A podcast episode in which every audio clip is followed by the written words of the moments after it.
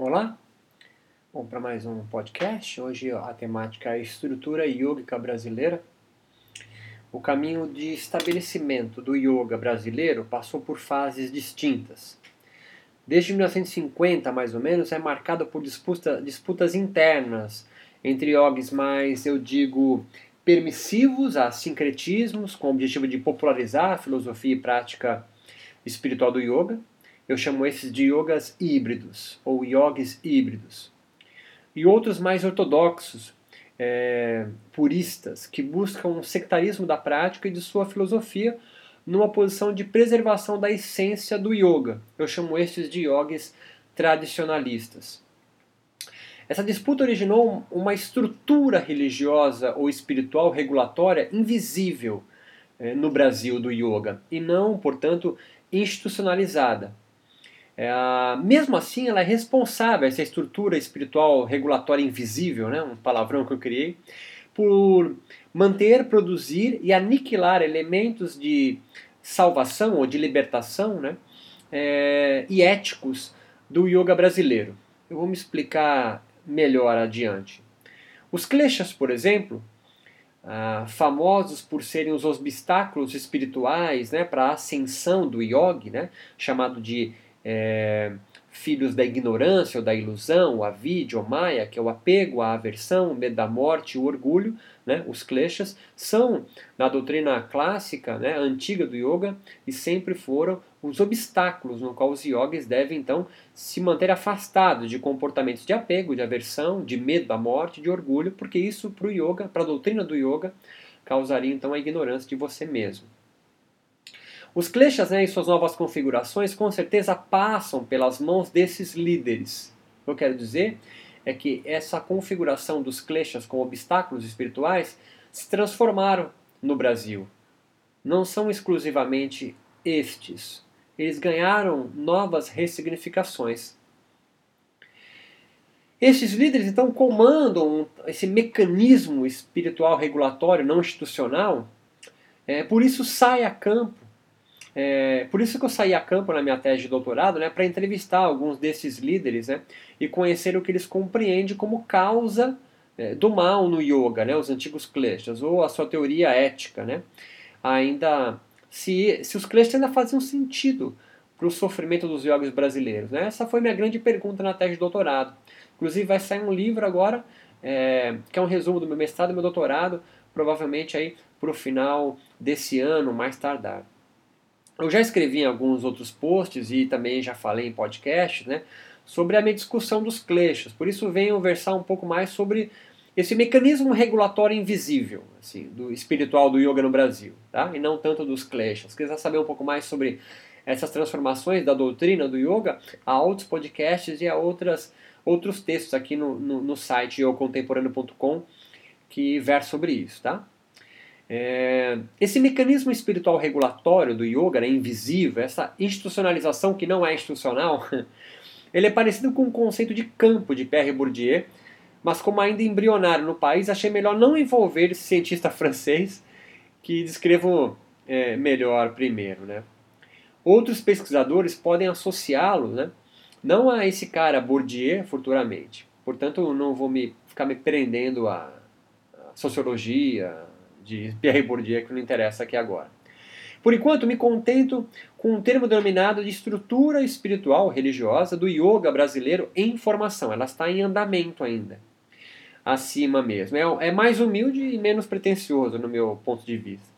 Esse mecanismo regulatório funcionaria a partir do conceito de rede advindo do, do movimento religioso chamado Nova Era, o New Age mas que no yoga brasileiro foi solidificando e tornando os envolvidos menos errantes e convertendo é, os clientes em devotos discípulos, muitas vezes virtuais, né, ainda mais com os cursos EAD, ou de encontros periódicos. Portanto, sem uma vida em comunidade em torno do mestre necessariamente. Apesar de ser possível bastante comum também, o que incorre nesse caso em uma estrutura espiritual, religiosa, bem mais evidente, condizente com o conceito de igreja mesmo. Eu não entendi essa coisa de errante, Beto. Não, é simples. assim. Aqui, esse movimento chamado Nova Era, o New Age, que surge aí dos anos 60 para os 70, sobretudo nos Estados Unidos, mas também na Europa e depois chega no Brasil, sempre um pouco mais atrasado, algumas décadas atrasado, é característico por é, criticar muito fortemente as religiões tradicionais do seu, da sua sociedade. Então, no Brasil, é muito claro as pessoas criticando a Igreja Católica, por exemplo, ou os evangélicos, né? como se fossem os muçulmanos, como se fossem essas religiões já ultrapassadas, né? como se tivesse já um selo de validade aí vencido. Portanto, uma nova espiritualidade surge, é a chamada Nova Era, Nova era porque a gente passa da era de, de, de peixes para a era de aquários, né? os aquarianos. É esse movimento religioso. Né? São as pessoas muito envolvidas no yoga, né? são pessoas que saem correndo na chuva, é, pelado, abraçam árvores, uivam com os cães à noite, na lua cheia, adoram tomar banho de cachoeira, né? É, é, é planta árvore, é, invariavelmente é, fortalecer o movimento de é, de consciência planetária, de ecologia, ecossistema, Greenpeace, renovação de água em casa, é, tem a sua própria horta. É, esse é um, é um movimento que surge, é, esse é um, um, uma ideologia né, que surge com um movimento chamado Nova Era. Por que errantes? Porque eles se consideram peregrinos e não convertidos. Me explico melhor. Eles se consideram, ao invés de convertidos em uma religião, peregrinos, eles peregrinam em diversas religiões e fé. Eles têm uma crença muito forte de que todas as religiões falam a mesma coisa, mas de forma diferente. Se você se identificou com esse tipo de descrição, certamente você é a nova era, ou você é influenciado pela nova era. Agora, o que eu estou dizendo aqui é que os yogis né, é, brasileiros foram solidificando, tornando envoltos, mas nesse movimento nova era, mas só que menos errantes os iogues hoje no Brasil é, estão se, eu, eu, eu os percebo, né, e outras pesquisas também percebem isso, menos errantes e mais convertidos. Ou seja, estão muito mais, se começando a ficar muito mais presos no bom sentido, né? Muito mais envoltos em torno de um mestre, ou de uma linhagem, ou de uma tradição, do que peregrinando em várias, né? É, Hermógenes, por exemplo, é um peregrino, é alguém que mergulhou em diversas tradições religiosas, da, do devotamento dele a Saibaba, a, aproximação, a aproximação dele com Chico Xavier é, e o Espiritismo, a, a óbvia inclinação dele é, cristã e católica. Né? Ele é, então, é, um peregrino, alguém que é muito influenciado pela nova era e, então, é, mergulha né, em várias crenças, tenta encontrar aí um, um, um, eixo dentre todos. Vem surgindo uma modalidade nova de yoga, né, de yogis, no qual se prendem mais a uma tradição e não ficam peregrinando, errando, né, errando de errante, né, em várias é, outras tradições. Né? É como se eles tivessem se convertido mesmo, ou numa tradição específica, como de como por exemplo do Sai Baba, como do Satyananda, como do Vivekananda, é, Patabi Joyce, ou é, em uma tradição como a gente encontra aí forte no Rio de Janeiro, a partir de Glória Arieira, com Swami Dayananda. Né? Essa é, é, isso que eu digo que essa estrutura ela tem vem se caracterizando muito forte com a ideia de igreja mesmo. Igreja não, se, não, não pensa na estrutura de pedra da igreja católica, mas é, centradas, centrada mais em uma institucionalização. Mesmo que esteja em formação, não está, isso não está solidificado, mas é possível verificar um, um, uma, um, um enveredando para esse caminho. Essa rede, então, é da religiosidade nova era, que era plástica e fluida, ainda é, né? O movimento religioso nova era tem muito essa característica. É, no yoga moderno brasileiro, solidifica-se em uma tríade que, além de sustentar o seu líder financeiramente, possibilita a difusão de sua doutrina a partir de três é, é, é posturas, né? três é, é, colunas, vamos dizer assim. Um, são cursos de formação para professores de yoga. Dois, são viagens e retiros periódicos a lugares sagrados guiados pelo próprio líder e seus devotos mais próximos, em geral a Índia, mas também hoje se vê para o Nepal, Peru, Japão e Machu Picchu e outros. É, e três, cursos, palestras, filmes e encontros musicais, que alguns chamam de kirtans ou satsangas, com função proselitista, né? ou seja, em difundir a ideologia do yoga desse líder sobre sobre o que ele acredita. Hoje inicia-se também a venda de cursos online, como já adiantei, o que proporcionará maior visibilidade da ideologia espiritual religiosa desse líder. Essa tríade, curso de formação, viagens e venda de produtos, mantida pela sociedade, possibilita ao seu líder referência do yoga, a exemplo de um padre ou um pastor, dedicar a sua vida exclusivamente na difusão do seu trabalho religioso ou espiritual e de fé nos princípios salvíficos ou libertários, é, a, a ética do yoga propriamente dito. A, entre aspas, igreja, então, como instituição visível conhecemos dos católicos ou judeus no yoga, ela é invisível. Mas existe e possui os mesmos objetivos: produzir e manter a sua cosmovisão espiritual. E se existe, é pois possui quem o sustente. E é você que paga a mensalidade da sua escola de yoga por aulas semanais, cursos, palestras, DVDs e etc. O que no circuito ou rede Nova Era era fluido e sem contornos espirituais definidos, pois havia e ainda há, né, de vendas de incensos, cristais, aulas de yoga e filosofia de Atlântida, foi se configurando uma estrutura religiosa ou espiritual do yoga não institucionalizada, mas que fortalece os laços da comunidade em processo ainda, mas em torno de um, de um líder. As antigas demonstrações de posturas do yoga em locais públicos e cursos underground da filosofia do yoga se transformou. Alguns devotos fazem dois ou três cursos de formação com o mesmo líder para, entre aspas, reciclar o conhecimento e viajam anualmente na Índia com o seu líder guia, algo que no fundo simboliza o reforço da fé nos princípios do yoga de seu líder, não necessariamente do yoga. Assim, cada líder ou referência do yoga possui hoje o seu próprio grupo de seguidores que renovam sua fé e mantém a sangha, ideologia, do líder ou do guru do seu líder, que dá no mesmo. Né? Os famosos mailings dos professores de yoga mais conceituados do Brasil é o Sangha. Sempre que ele vai lançar um livro, um filme, um DVD, um, é, é, um curso EAD ou um novo curso de formação para professores de yoga, você recebe no seu e-mail é, e solicitações desse líder para que você divulgue isso para mais para, para mais conhecidos. E aí vai aumentando a sanga dele.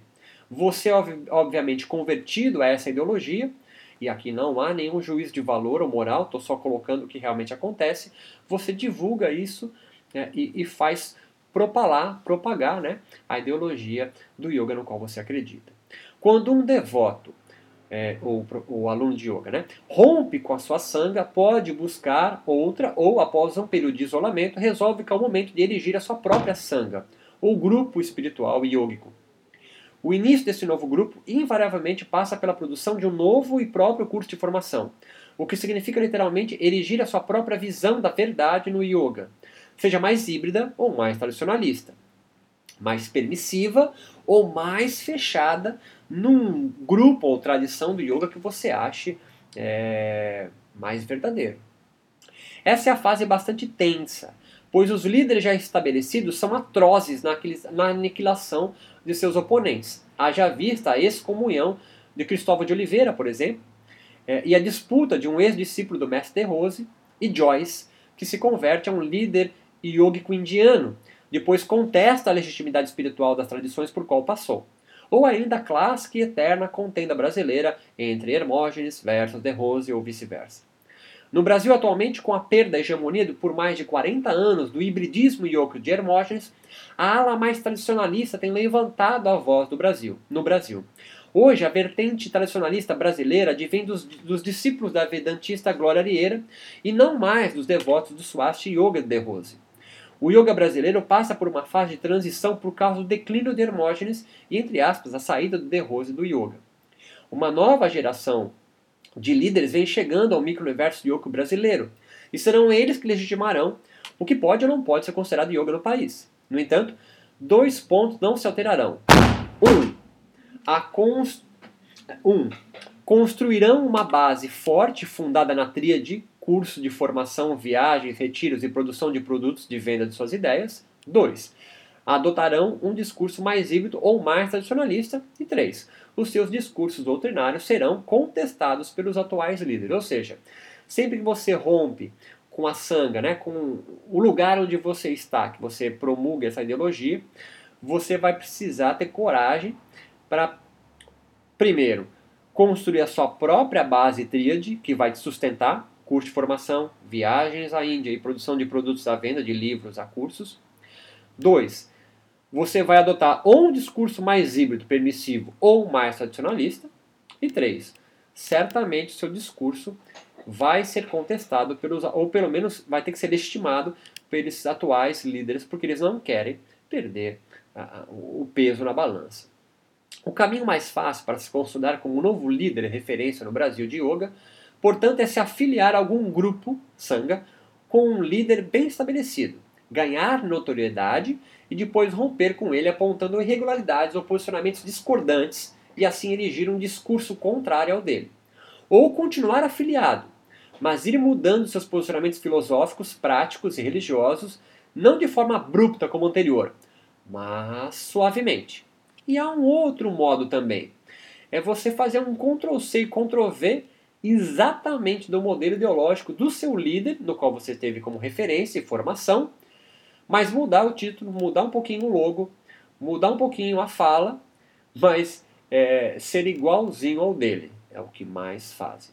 De qualquer forma, você receberá críticas, pois ninguém que está no poder gosta de ser questionado ou perder discípulos. Assim, você cursa uma formação de yoga no Brasil. Saiba de antemão a que grupo está afiliando e se seus líderes espirituais da sua formação concatenam com os seus ideais, pois ao contrário será excomungado de sua comunidade e terá que iniciar seu trajeto espiritual do zero a partir de outro líder. Acha exagero? faça um teste na próxima aula da formação e levante três posicionamentos, a formação de yoga, né? Quem quer comer carne comigo? Dois. Acho que Patanjali se enganou no item 5 do seu Ashtanga, da sua doutrina. Pois, segundo a ciência, o estado de Pratyahara vem depois de Dharana Udiana, e não antes. Ah, ou três. Acham destempero quem mistura os princípios espirituais do yoga com os cristãos. As reações mais radicais, como não falarem mais com você ou dispararem um discurso rasgado de aniquilação de suas questões, virão dos tradicionalistas, que se consideram, e sem ironia, são mesmos os responsáveis pelo resgate da essência do yoga, igual o De Rose fazia em seus tempos áureos, pois não há algo mais purista do que declarar que o seu yoga é pré-védico. Agora, se o tratarem com uma cordialidade que tenta explicar para uma criança do jardim de infância quem ainda não entendeu nada até agora, certeza, são os iogues advindos da permissividade hibridista, que lhe trarão uma versão universalista em dialética saúde e salvação. E se você acha que pode sair por aí dando aula sem afiliação religiosa ou espiritual, tradicionalista ou hibridista, cuidado, você poderá ser acusado de ensinar um método ou prática que não conduzirá ninguém ao samadhi, ou kaivalya, ou moksha, pois o seu yoga está destituído da proposta espiritual legitimada. Ah, mas se você riu com escárnio de superioridade porque o seu yoga meditação vem, entre aspas, da ciência, de cientistas gurus, né, como Frijop Kafra, é, Amit Goswami e outros, saiba que eles possuem igualmente, igualmente discursos religiosos, mas regados por elementos cientificistas. Não se convenceu? Convide o seu cientista guru para o próximo congresso científico da área dele, que não for organizado por ele mesmo, ou seu grupo, ou você. E peça para ele, seu mestre, apresentar as suas ideias de seu último livro para colegas acadêmicos e anote as críticas. A ideia aqui apresentada não está em desmerecer discursos yogis nenhum, mas apresentá-lo sem as máscaras que o encobrem. A intenção reside em levar compreensão, já que o Kleshaman é a ignorância no yoga, o que o yoga representa realmente no contexto social brasileiro. Um novo fenômeno religioso em andamento, ou espiritual, se você preferir. Por que novo espiritual, já que o yoga tem 5 mil anos? Porque o yoga no Brasil, ou na Europa, ou nos Estados Unidos, não é o mesmo yoga da Índia. Então ele é novo. Ele tem propostas diferentes. Mesmo os mestres de yoga, eh, que eu considero tradicionalistas aqui, né, que vem de uma tradição, que respeita a essência do yoga, assim que ele vive no mundo moderno, ele é obrigado a transmutar o seu discurso, a trazer novas metáforas. Portanto, é um yoga novo. Tá? É um yoga novo. Né? Porque se você quer manter esse mesmo tradicionalista, Olhe para a sala de yoga onde você dá aula, onde você pratica, e elimine 90% da sala, porque mulheres não poderiam praticar o yoga. Assim, a intenção reside em levar compreensão, né? e, e, se a, a religião para você possui peso menor, aconselho você a investigar um pouco mais conceitos de religião, né? E se livrar da ideia nova erista de que religião é a igreja católica, padres que pegam criancinhas e matam índios e negros, né? Isso aconteceu, isso é um fato histórico, mas é uma fatia do mercado, né? É uma fatia do mercado religioso. Há outras, né? E o hinduísmo, no qual o yoga se, se, se, se beneficiou muito durante centenas é, é, de anos, é uma religião. Né? É uma religião. Assim, se a religião possui um peso, digo para você estudar um pouco mais, pois saiba que essa retórica é a mesma que a religião carregava da ciência há alguns séculos atrás. Portanto, o seu escárnio superior advém da religião cristã medieval e não da ciência. Entende quero dizer? Se você acha a religião algo menor, é o mesmo argumento que a religião católica fazia é, com a ciência, considerando cientistas menores. Né? É, foi uma falha. Foi uma falha. Portanto, é, é, é, o que eu quero dizer é que a ciência é absolutamente humilde e não se interessa em dar resposta a Deus. Não por ele não existir ou ser insignificante, mas porque a ciência não consegue investigá-lo e relega isso aos teólogos e filósofos. Ambas, no entanto, são apenas explicações diferentes erigidas pelos homens e mulheres ao longo da história e pertencentes a uma sociedade específica, mas em busca de dar fim às suas mais profundas angústias do ser humano. Seja um cientista, um filósofo, artista, religioso ou você que não sabe muito bem ainda o que é, assim é, como eu.